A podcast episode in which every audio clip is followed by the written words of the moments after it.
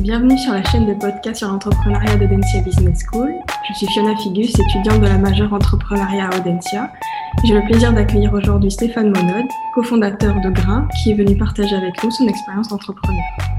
Cette série sur la croissance vise à offrir une meilleure compréhension du phénomène de croissance des entreprises et plus généralement des organisations lors de leur première année d'existence. Stéphane, pouvez-vous brièvement vous présenter et nous présenter Grain?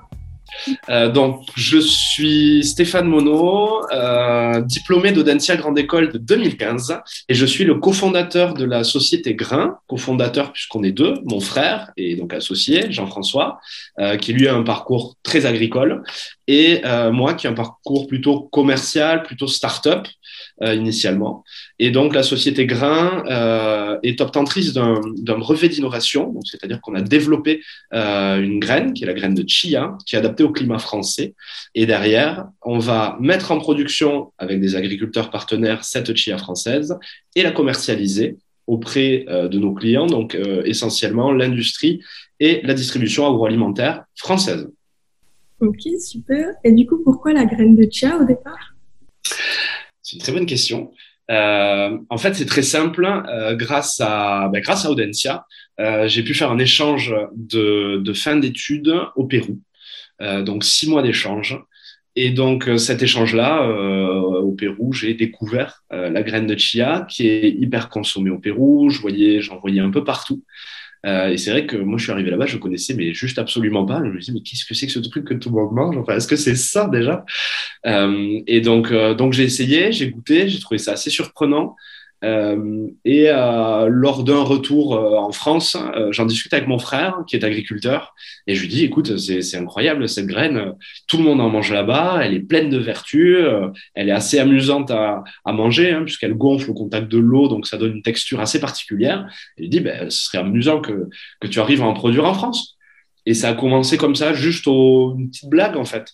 Et il se trouve que, que Jean-François avait un peu un peu fait le tour de son exploitation. Il était sur des cultures très traditionnelles et il s'est dit, bah ouais, pourquoi pas en fait Pourquoi est-ce que j'essayerais pas d'acclimater cette graine? Euh, Donc il a essayé, il a travaillé et au bout de cinq ans, il a réussi à adapter euh, la variété. Donc voilà pourquoi on est parti euh, en fait très innocemment au début sur la graine de chia. Et du coup, le, le secteur de la graine de chia en France, c'était comment? Quand vous avez commencé? Il y avait des concurrents, pas de concurrents? Alors, c'était comment? Euh, Déjà, le secteur, ça reste un secteur euh, plutôt niche qui tend à être de plus en plus connu. Euh, la graine est assez peu consommée, mais l'est de plus en plus. Donc, on va dire que les signaux de croissance sont au vert, mais aujourd'hui, on est loin du potentiel complet marché. Donc, ça reste un marché de niche. comment ça se passait sur, allez, quand on a démarré, donc il y a 5-6 ans, l'origine France, on commençait à en parler sur certains produits. On avait euh, le Made in France qui était, euh, qui était assez mis en avant, mais surtout dans l'industrie textile.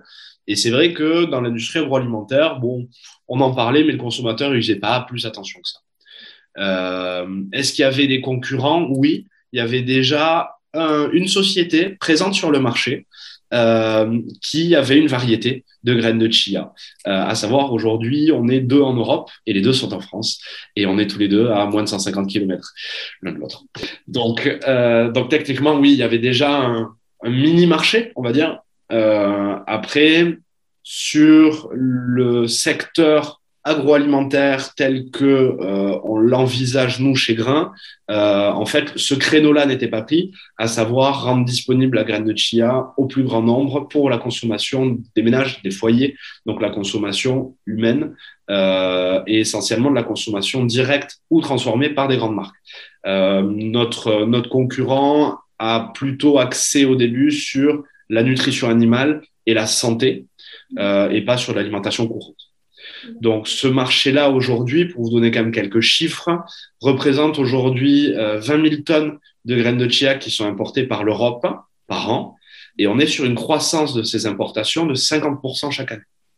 Donc là, on va clôturer vraisemblablement l'année Euh, donc là, les 20 000 tonnes, c'était sur 2020. Cette année, on devrait dépasser les 30 000 tonnes. Euh, et donc, je vous laisse euh, voir ces, évolutions de 50%, ce que ça peut représenter euh, au, au, cours des années. Donc là, on est sur un marché évalué à un peu plus de 60 millions d'euros, euh, mais donc marché qui prend de la valeur euh, à plus 50% chaque année. Donc, ça reste un, un marché qui n'est pas pour l'industrie agroalimentaire, si on compare à du blé, à du maïs, c'est pas énorme, euh, mais c'est un marché avec une belle valeur ajoutée et surtout une croissance, une croissance très très, très importante. Et euh, du coup, votre compagnie est quand même assez récente. Est-ce que vous avez, qu'est-ce que ça a été vos premiers indicateurs de, croissance qui nous ont montré que c'est bon, ça fonctionne? Alors, il y en a plusieurs. Euh, il y en a plusieurs. Donc la, société est effectivement même très récente. Hein, puisqu'on a, on a fêté nos un an il y a un peu plus de quatre mois. Euh, donc la société est vraiment toute jeune. Nos premiers indicateurs de croissance, à la fois, en fait, on est une société agricole, puisqu'on produit et on fait produire. Donc, on produit directement. La société Grain produit de la graine de chia. Et pour euh, subvenir au marché, on a besoin aussi de faire produire auprès d'agriculteurs partenaires. Donc, le premier indicateur de croissance, c'est cette production. C'est d'être capable de voir combien de tonnes, en fait, on peut commercialiser euh, à la fin d'une récolte. Il faut savoir que la graine de chia, globalement, ça se sème, on va dire, au mois d'avril et ça va se récolter au mois de septembre. Donc, on a euh, toute cette période-là où on va, ce qu'on appelle placer, donc c'est-à-dire qu'on va mettre en culture des champs avec des agriculteurs sous contrat. Hein, une des, plus fortes initiatives et quelque chose de très important pour Grain, c'est ces contrats où on assure euh, une, rémunération la plus juste possible auprès des agriculteurs. On s'engage à leur acheter l'intégralité de leur récolte et on les soutient. On les soutient à la fois financièrement, mais on les soutient aussi dans une culture qu'ils ne connaissent pas. Donc il faut être là, il faut leur expliquer comment ça fonctionne. Ils ne savent pas, ils savent pas faire pousser de la chia, ce qui est normal. Donc ça, c'est un premier indicateur. C'est combien d'agriculteurs sont prêts à nous faire confiance, pour combien d'hectares on arrive à placer. Et un autre euh, élément de croissance dont on parlait, c'est euh, combien on va récolter concrètement et combien on va pouvoir commercialiser. Et en fait, là-dessus, il y a euh, trois indicateurs très différents. Un, c'est la confiance. Donc, c'est le nombre d'indicateurs d'agriculteurs, qui nous font confiance. Donc, c'est savoir précisément si on arrive à les convaincre en leur disant cette graine-là, c'est la graine de demain. C'est la graine de demain pour le consommateur, mais c'est la graine de demain aussi pour vous en tant qu'agriculteur. Parce que c'est une graine qui s'intègre très bien dans vos sols, qui, euh, dans vos rotations de culture, c'est important de mettre des cultures très différentes les unes après les autres pour pas euh, sursolliciter les sols. Donc, d'un point de vue, on va dire, écologique et économique pour l'agriculteur, c'est une graine qui est hyper importante. Donc, ça nous permet de voir si on arrive à stimuler les agriculteurs à faire la graine de chia. La deuxième chose, c'est euh, les surfaces placées. Les surfaces placées, c'est dire, OK, on a euh, cette année, on a un peu plus d'une cinquantaine d'agriculteurs qui nous font confiance, mais ils nous font confiance sur combien? S'ils nous font confiance sur un hectare, c'est une petite confiance. S'ils nous font confiance sur 10 hectares, ça commence à être une très belle confiance. Donc ça, c'est un deuxième indicateur qui est hyper important. Et le troisième, évidemment, ben, c'est concrètement qu'est-ce qu'on va pouvoir vendre? Et ça, in fine, c'est ce qui va déterminer le marché. Donc cette année, combien on est capable de représenter. On a démarré l'année dernière, on avait euh, entre 12 et 15 tonnes commercialisables. Cette année, on va avoir un peu plus de 150 tonnes commercialisables. Donc, on a fait plus de fois 10. Euh, et c'est ce qui nous permet aussi de prendre place sur le marché auprès de nos clients, donc de l'industrie agroalimentaire et de la distribution. Et ça, c'est évidemment pour n'importe quelle société euh, le chiffre d'affaires, c'est ce qui va déterminer aussi très clairement notre, notre croissance et notre capacité à vendre, à bien vendre. On se met un peu des bâtons dans les roues parce qu'on essaye de vendre pas trop cher pour qu'au final, la graine de chia reste accessible aux consommateurs et qu'on n'ait pas euh, au magasin euh, des écarts entre, enfin des écarts trop importants en tout cas, entre de la graine importée et de la graine française.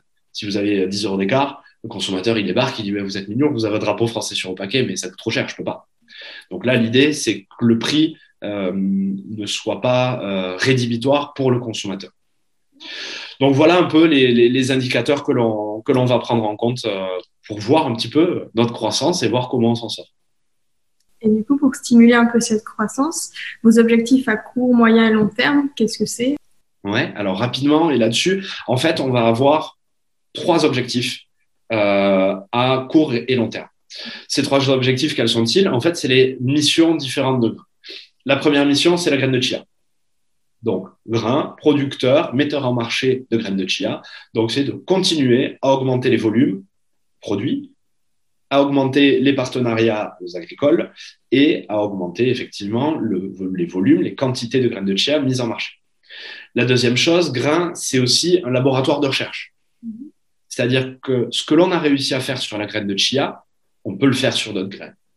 Aujourd'hui, on a une vingtaine d'espèces qui sont en test sur l'exploitation euh, et dont l'idée est de soit ben, produire des choses que l'on ne sait pas produire en France, soit de stabiliser certaines filières. Donc, c'est-à-dire aujourd'hui, il y a des productions, mais c'est des productions qui sont trop éparses. Donc, on veut construire, monter des filières avec les agriculteurs, avec les industriels, avec les consommateurs, pour essayer de stabiliser un peu tout ça et rassurer tout le monde pour avoir des prix qui soient les plus justes possibles pour tout le monde et que tout le monde gagne sa vie. Ça, c'est un autre élément clé qui est hyper important. De l'agriculteur au consommateur, il y a plusieurs intervenants dans la chaîne de valeur. Il faut que cette chaîne soit la plus courte possible et en même temps, il faut que tout le monde gagne le plus d'argent possible. Le consommateur, comme l'agriculteur, comme l'industriel, comme grain. Donc ça, c'est le deuxième, euh, le, deuxième aspect, on va dire, de la société grain, donc ce laboratoire de recherche. Et le troisième aspect, c'est on s'est lancé, un peu malgré nous, euh, dans le monde industriel. On cherchait des solutions d'ensachage pour répondre aux besoins de nos clients. Euh, et quand un client vous dit, bon, alors on va vous prendre, OK, on va vous prendre 15 tonnes, mais on veut que ces 15 tonnes-là, soient faites en sac de 250 grammes. Quand vous faites que du big bag d'une tonne, euh, c'est un peu compliqué. On change un peu de domaine, on change de type d'achat, c'est des gros investissements et il faut être capable de faire ça. On se dit bon, on va trouver un partenaire. On est, on est très, euh, on fonctionne beaucoup comme ça chez Grain, de se dire il y a des gens qui ont des compétences autour de nous, travaillons avec eux, euh, utilisons leurs services et leurs compétences. Euh, nous, ça nous permet de se dédouaner un petit peu et puis ça permet de faire vivre un écosystème local. Et en fait, on s'est rendu compte que personne n'était capable de le faire autour de nous, que personne ne faisait ça, n'avait ce métier, et qu'il fallait aller euh, soit à Bordeaux, donc on est basé nous du côté de Toulouse, dans le sud de la France, soit il faut aller à Bordeaux, soit il faut aller à Marseille. Quand vous produisez une graine française pour éviter les importations, et que votre graine va péter à Bordeaux ou se retrouve à Marseille euh, pour être ensachée et ensuite revient chez vous, c'était juste complètement euh, en décalage avec, avec nos valeurs et nos aspirations. Donc on s'est dit, OK, aujourd'hui personne ne le fait. On a sondé un peu les boîtes autour en leur disant, bon, si demain vous aviez euh, un prestataire capable de faire l'ensachage à façon, comme vous le souhaitez, proche de chez vous, est-ce que ça vous intéresse? Ils nous ont dit oui. Donc on l'a fait. Donc on a investi dans des machines. Aujourd'hui, on en sache pour nos clients, mais on en sache aussi pour bah, toutes les sociétés proches de chez nous, essentiellement des agriculteurs. Essentiellement, c'est vraiment des, c'est des petits volumes, c'est vraiment du service presque que l'on rend. Euh, pareil, on essaye d'être aussi très compétitif sur les prix. Euh, et ça, c'est quelque chose que l'on souhaite développer parce qu'on se rend compte qu'il y a euh, énormément de... On, a des besoins et qu'aujourd'hui, ces besoins, on ne peut pas les pourvoir localement. Et que ces besoins que l'on a, on n'est pas les seuls à les avoir. Donc, c'est aussi cet enjeu un peu industriel de comprendre quels sont nos besoins et quels sont les besoins des sociétés autour de nous pour pouvoir subvenir à ces besoins et avoir des circuits toujours les plus courts possibles et au moins géographiquement les plus courts possibles. Donc voilà un peu nos, trois axes, euh, nos trois axes d'évolution, de, diversification de chiffre d'affaires à court et à moyen terme. Est-ce que vous avez déjà dû renoncer à certains objectifs ou vous avez dû vous dire que non, on ne peut pas partir dans cette direction, il faut, faut changer? Ah bah, euh, C'est un peu le rôle. En fait, aujourd'hui, moi, ce que je vois en étant euh, bah, jeune entrepreneur, hein, puisque ça fait ça fait même pas un an et demi que la boîte a été créée, euh, l'essentiel de mes journées, c'est ça en fait, c'est de se dire go ou no go. Est-ce qu'on fait, est-ce qu'on fait pas, et de calculer et d'évaluer. Si on fait ça, combien ça coûte, combien ça nous rapporte, quel est l'impact, et ça c'est un, un, élément qui est hyper important, quel est l'impact que je vais avoir à la fois pour ma société, à la fois sur mes partenaires et à la fois, euh, on va dire, dans l'écosystème dans lequel je travaille? Et sur mon environnement. Est-ce qu'il est positif? Est-ce qu'il est négatif? Est-ce que j'ai envie de le faire? Est-ce que j'ai pas envie de le faire? Donc oui, il y a des choses euh, que l'on n'a pas fait. Très simplement, par exemple, sur le triage. Dans l'agroalimentaire, il y a un vrai sujet, c'est le triage. C'est-à-dire que quand vous récoltez de la graine au champ, ben, votre graine, elle est crade. Elle est crade parce qu'il y, y, a plein de mauvaises herbes dedans, il y a d'autres graines, euh, il peut y avoir des petites bêtes, il peut... et ça, vous ne pouvez pas le vendre. Vous ne pouvez pas donner ça à manger aux consommateurs, ça ne peut pas. Euh, et l'industrie agroalimentaire est évidemment une industrie qui est très normé, avec des tas de règles à respecter, d'hygiène, euh, de sécurité alimentaire. Et donc ça, euh, il faut réussir à trier le plus possible cette graine. Donc aujourd'hui, le standard que nous, on essaye d'imposer sur la graine de chia, c'est 99,8% de pureté spécifique. Donc c'est-à-dire que quand vous achetez la graine de chia, il y a 99,8% de graines de chia, sachant que les restants, euh, ça va être de tout petits débris végétaux qui, un, bah, ne se voient quasiment pas à l'œil nu, euh, deux, ne risquent rien pour la santé, euh, et trois, ont été parfaitement mesurés. Il n'y aura pas un caillou, il n'y aura pas un... que ce soit le plus simple possible. Les normes, on est plutôt aux alentours de, euh, allez, 98, 5, 99. Donc, on met des standards qui sont déjà hyper élevés. Pour réussir à faire ce triage-là, il faut passer soit par des prestataires, soit investir. On est sur un investissement à peu près d'un demi-million d'euros pour réussir à avoir ces plateformes de triage-là. Sans compter, donc là, on est sur de la machine. Ensuite, il faut recruter de l'humain. Il faut avoir des compétences spécifiques pour faire tourner ces machines de triage. Donc là, il faut compter sur 1 à 2 ETP euh, capables de faire tourner, donc euh, équivalent temps plein, donc de salariés, euh, pour faire tourner cette machine, ces machines. Donc, est-ce qu'on investit là-dedans? Globalement, ça va nous coûter 700 000 euros. Ou est-ce qu'on on fait faire? Et si on fait faire, ça coûte très cher. Ça coûte très cher à la tonne. Mais c'est un métier qui est connu et qui est... Donc ça, ça a été la première question qu'on a dû se poser. Et aujourd'hui, on a décidé de ne pas intégrer ça. Pourquoi? Alors, on va parler un peu crûment, mais très simplement. Un, euh, oui, ça coûte cher, mais au moins c'est bien fait. Deux, un autre élément qui est quand même très important, c'est de se dire, il y a des compétences. On n'a pas besoin de former en interne. Nous, on n'est pas capable de former parce que c'est pas notre métier, parce qu'on ne sait pas faire. Et aujourd'hui, on se rappuie sur un professionnel qui a cette expertise-là. Trois, si de manière un pépin, bah, c'est pas nous. Et donc, c'est toujours ce, type de question que l'on va se poser en se disant, moi, j'aurais préféré, j'aurais préféré avoir les outils et tout gérer moi tout seul. Parce que, in fine, ça vous permet de gérer ce que vous voulez faire passer en triage, ça vous permet de faire la, de la prestation qui est euh, grandement rémunératrice, ça vous permet de générer de l'emploi. Qui dit générer de l'emploi dit aussi dans un tissu local. Alors, pour une société, on va pas parler en langue de bois, pour une société, avoir généré, créé de l'emploi, c'est toujours très compliqué parce que ça fait des charges, parce que euh, ça fait des, énormément de contraintes.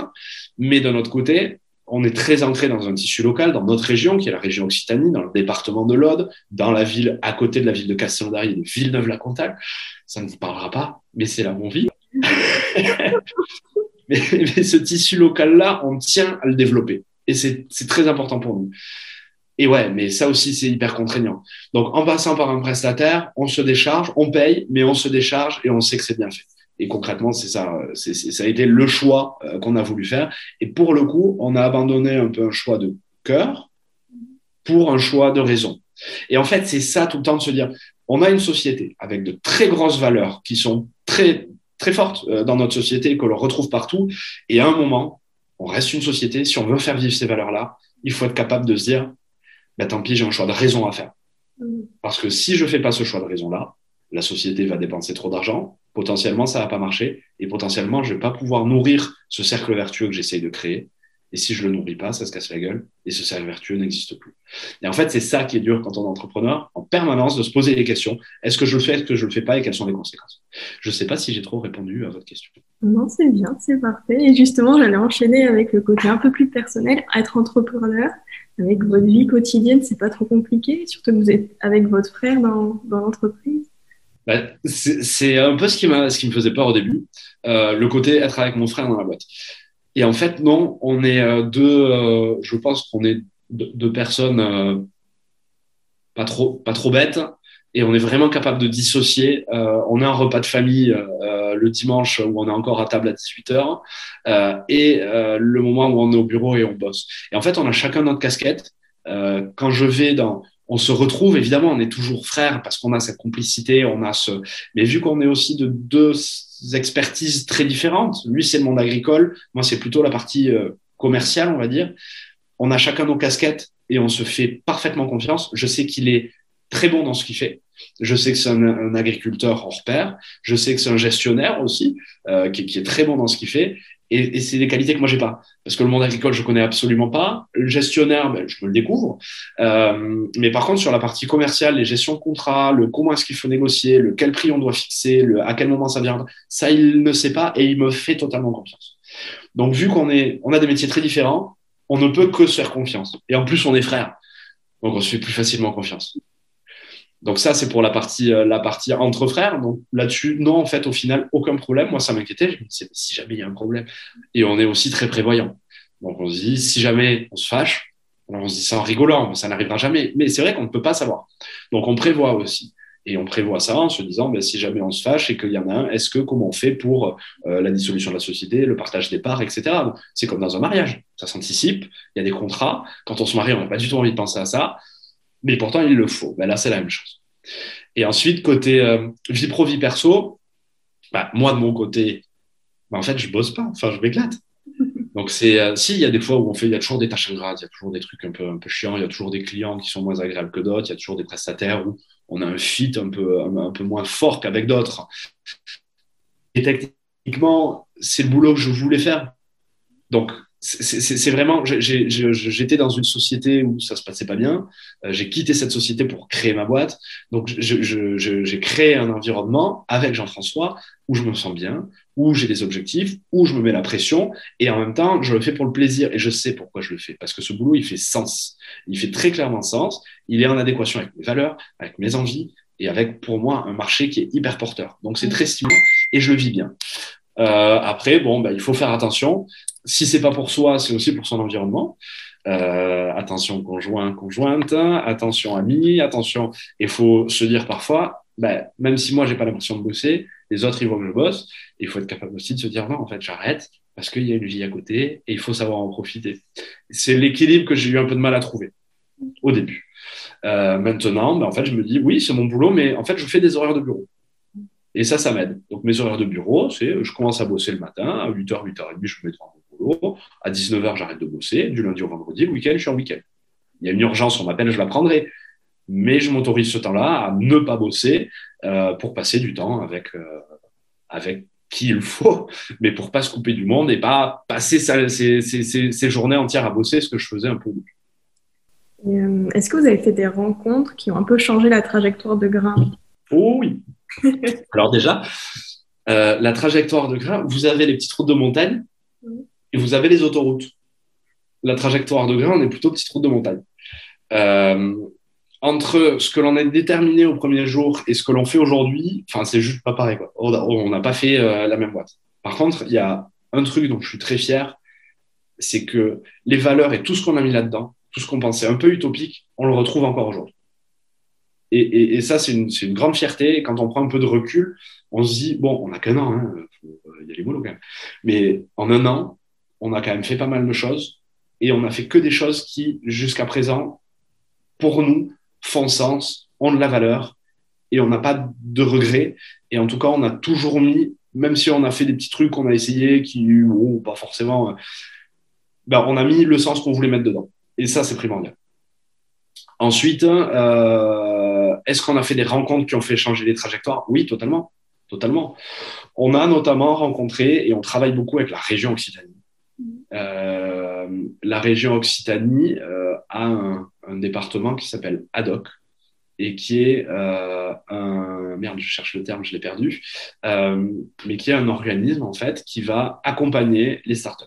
Ok, ça c'est un truc qui est fondamental et qui est hyper intéressant parce qu'ils sont là pour nous développer. Ça coûte rien. Déjà, c'est le principe de base, ça, ne coûte pas. Deuxième chose, ils sont vraiment là pour euh, développer les sociétés sur leur territoire, les accompagner et faire en sorte qu'elles soient les plus pertinentes, performantes possibles.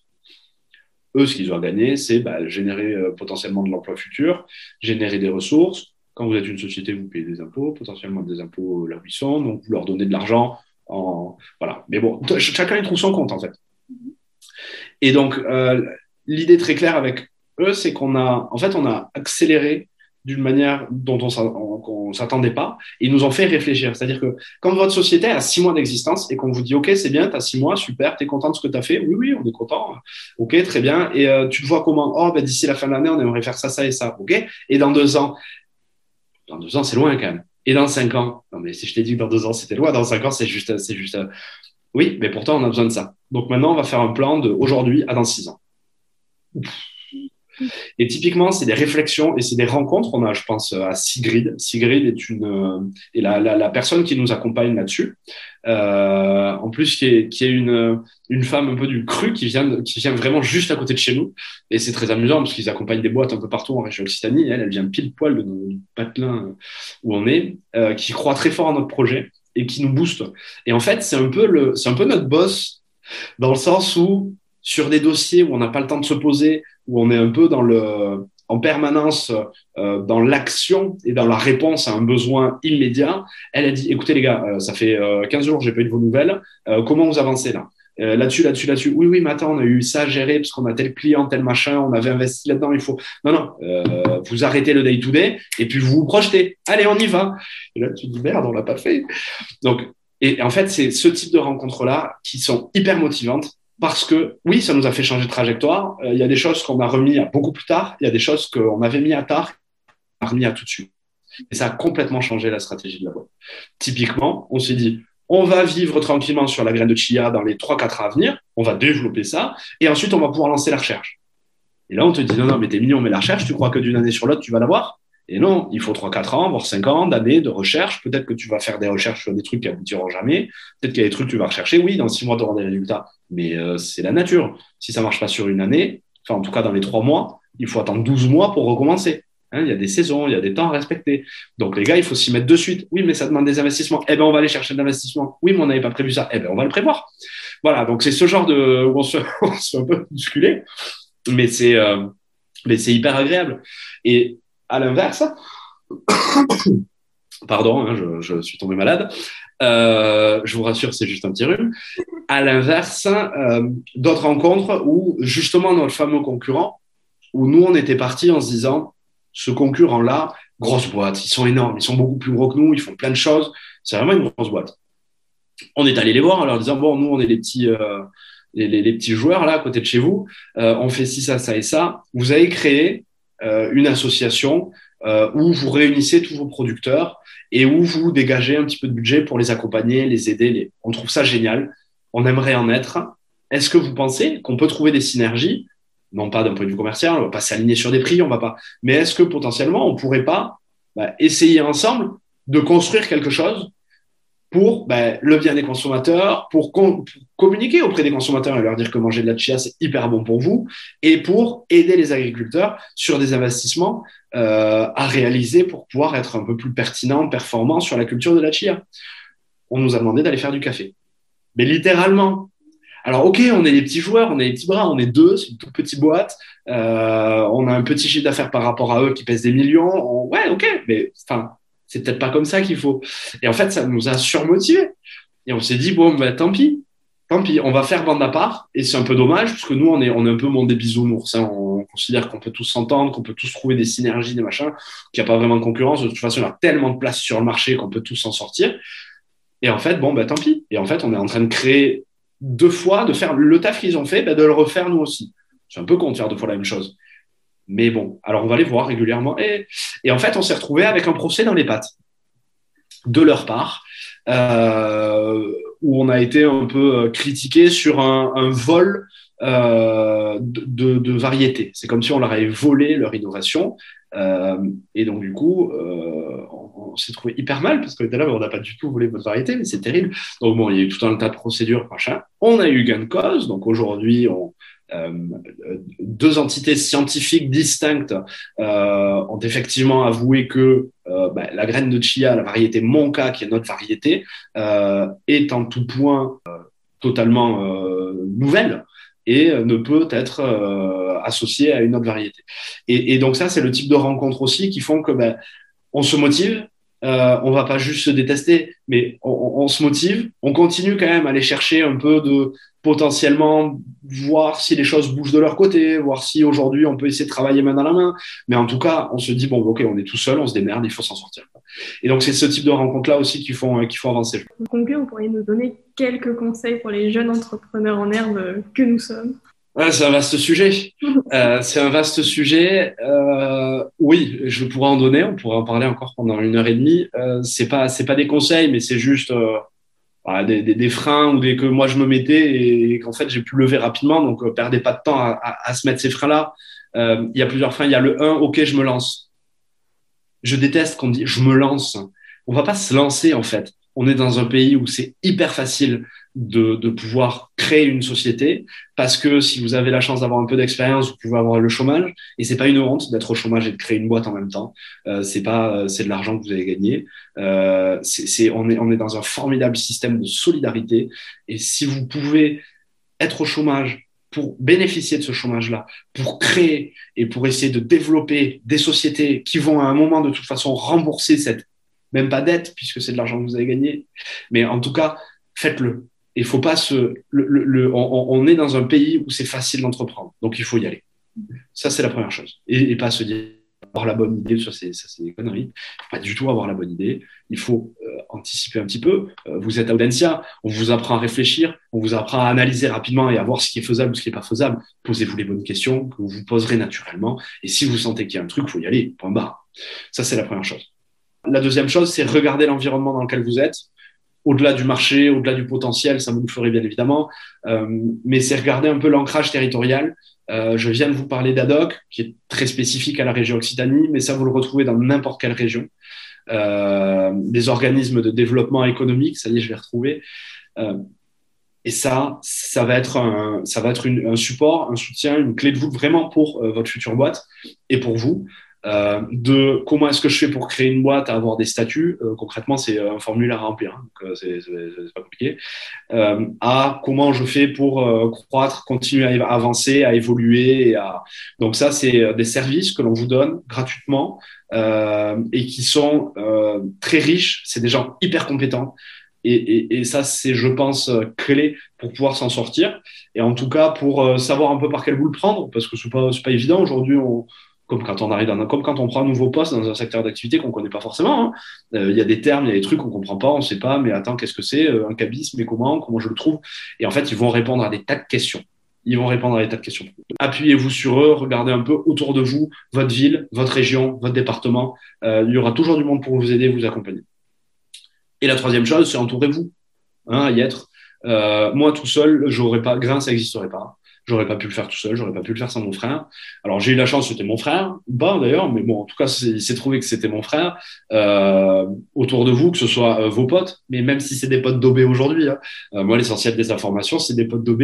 On s'est foutu des caisses inimaginables. Aujourd'hui, euh, il a un gros poste chez Danone et il m'aide voilà, il m'aide parce que il a un, un truc analytique, c'est son métier, son boulot. Et il m'a filé des coups de main incroyables pour avoir une presse structurée, pour aller chercher les bons chiffres aux bons endroits, etc.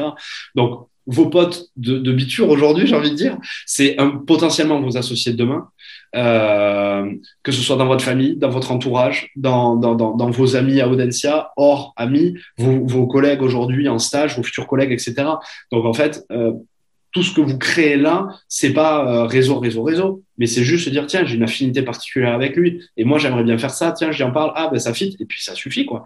Mais je vous conseillerais parce que moi j'en serais pas capable, donc ce serait ouais, partez à plusieurs sans être 50, c'est compliqué, mais euh, mais si vous arrivez à être au moins deux, c'est, je pense c'est mieux. On, en plus, on va chercher des compétences euh, diverses. Et puis on, lâche davantage la pression. Et ça fait du bien de bosser à plusieurs voilà les, trois mini qui sont pas vraiment des conseils, mais des expériences que voilà vécues et, que je vous recommanderais de, suivre. Bah, merci beaucoup. Et donc du coup, si on veut s'informer sur la graine de chia française et éthique, alors, c'est très simple. Il y a un seul site internet euh, qui est le www.grain-du6france.com. Euh, vous allez euh, choper pas mal d'infos sur la graine de chia et sur notre LinkedIn, euh, grain underscore France, où on essaye de poster assez régulièrement des articles sur la graine, des actualités sur la boîte, etc. Et ensuite, je sais pas, mais vous aurez probablement mes coordonnées. Donc, si vous avez des questions, que ce soit sur la chia, sur alors l'entrepreneuriat, on va pas faire le mec pompeux, hein, j'ai une boîte qui a qu'un an, mais si déjà je peux répondre à quelques petites questions ou, euh, ou juste boire un café pour en discuter avec, euh, avec grand plaisir, faites-moi signe. Super, merci beaucoup Stéphane d'avoir répondu à nos questions. Et donc du coup, vous pouvez retrouver l'ensemble de nos podcasts sur podcast-entrepreneuriat.audencia.com. À bientôt. Merci Fiona, à très bientôt.